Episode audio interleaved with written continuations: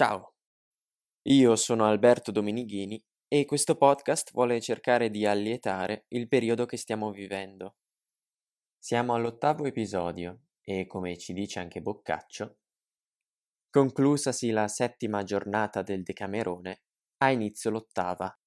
Sotto la reggenza di Lauretta si parlerà degli scherzi che una donna gioca a un uomo, o un uomo a una donna, o un uomo a un uomo. La storia che ho selezionato per voi oggi è la storia numero 8, che è quella raccontata da Fiammetta. Il titolo è Doppia coppia. Buon ascolto. Amiche mie vezzose, per quanto ne so io, c'erano a Siena due giovanotti molto agiati, figli di due buone famiglie borghesi. Uno si chiamava Spinelloccio Tavena, l'altro Zeppa di Mino, e abitavano porta a porta nella contrada di Camoglia.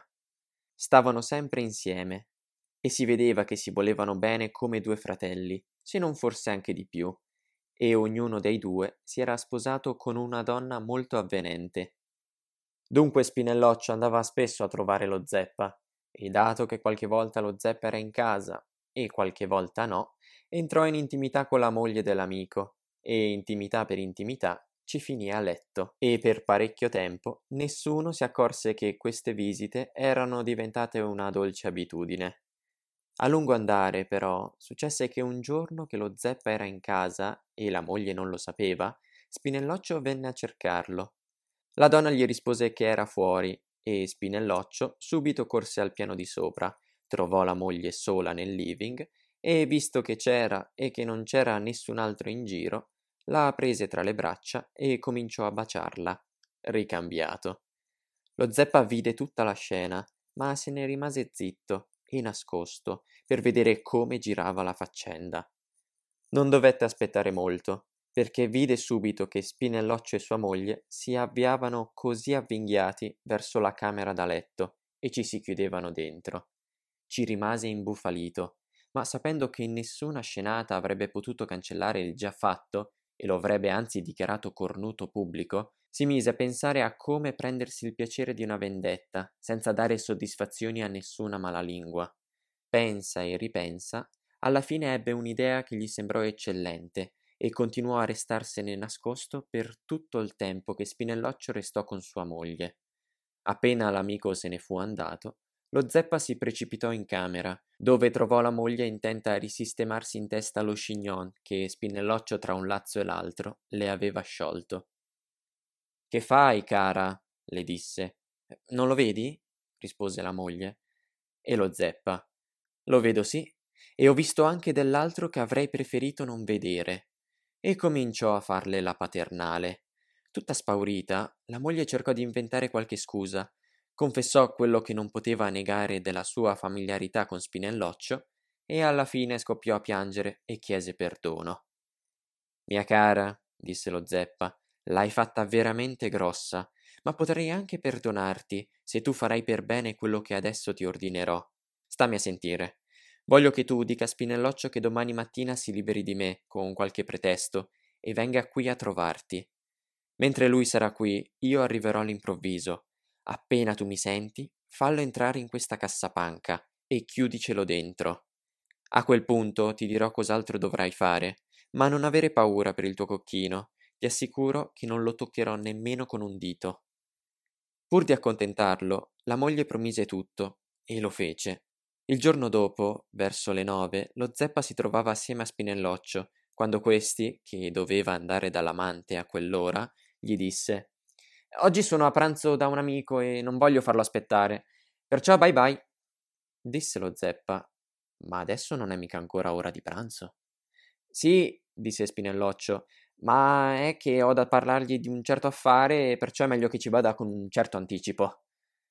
Spinelloccio salutò lo zeppa così e, scantonando per una stradina che sapeva lui, si infilò in casa della moglie dell'amico.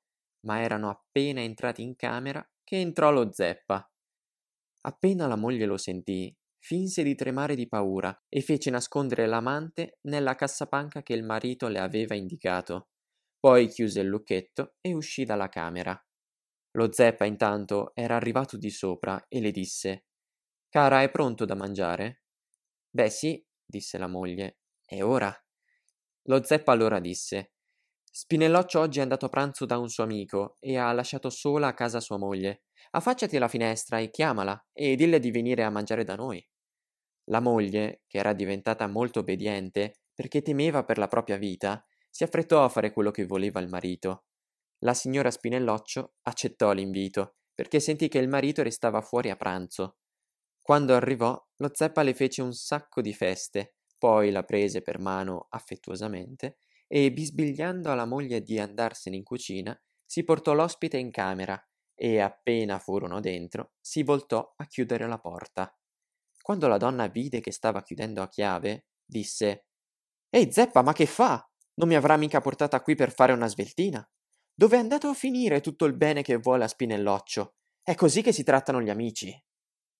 Lo zeppa, sempre tenendola stretta per mano, si avvicinò alla cassa dove era rinchiuso il marito e disse Senti, prima di protestare, devi sapere una cosa.